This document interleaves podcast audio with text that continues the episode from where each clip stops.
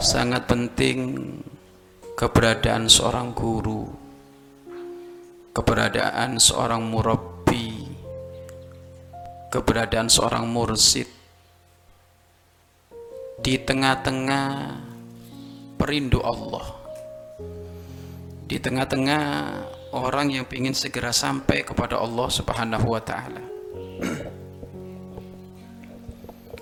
Murabbi mursid adalah pembimbing yang menjadikan segala ikatan-ikatan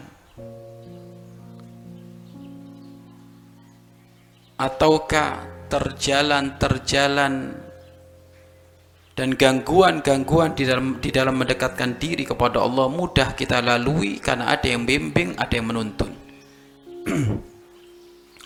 Berbahagialah dirimu jika engkau mendapatkan guru tersebut karena itu adalah nikmat yang sangat besar yang dikaruniakan oleh Allah kepadamu karena Allah menghendaki dirimu menjadi hamba-hamba pilihan menjadi hamba-hamba yang dimuliakan oleh Allah Subhanahu wa taala.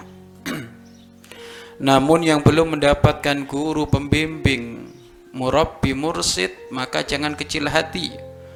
Berusahalah engkau dengan sesungguhnya berusahalah engkau dengan sejujurnya Berusahalah engkau dengan sekuat tenaga hingga Allah mengirim seorang guru berada di pintu rumahmu, seorang guru berada di dekatmu sehingga dirimu sampailah kepada Allah Subhanahu wa taala.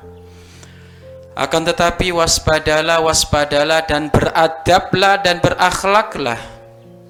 Jika Allah sudah mengirimkan kepadamu seorang guru, maka ambil fatwahnya. Ambil petunjuknya.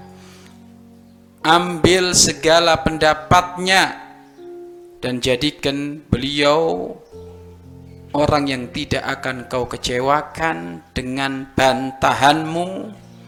Jadikan beliau orang yang tidak engkau kecewa kecewakan dengan keangkuhanmu maka jadikan dirimu adalah seperti hanya mayit berada di tukang pemandi mayit yaitu nurut patuh apa kata yang memandikan mayit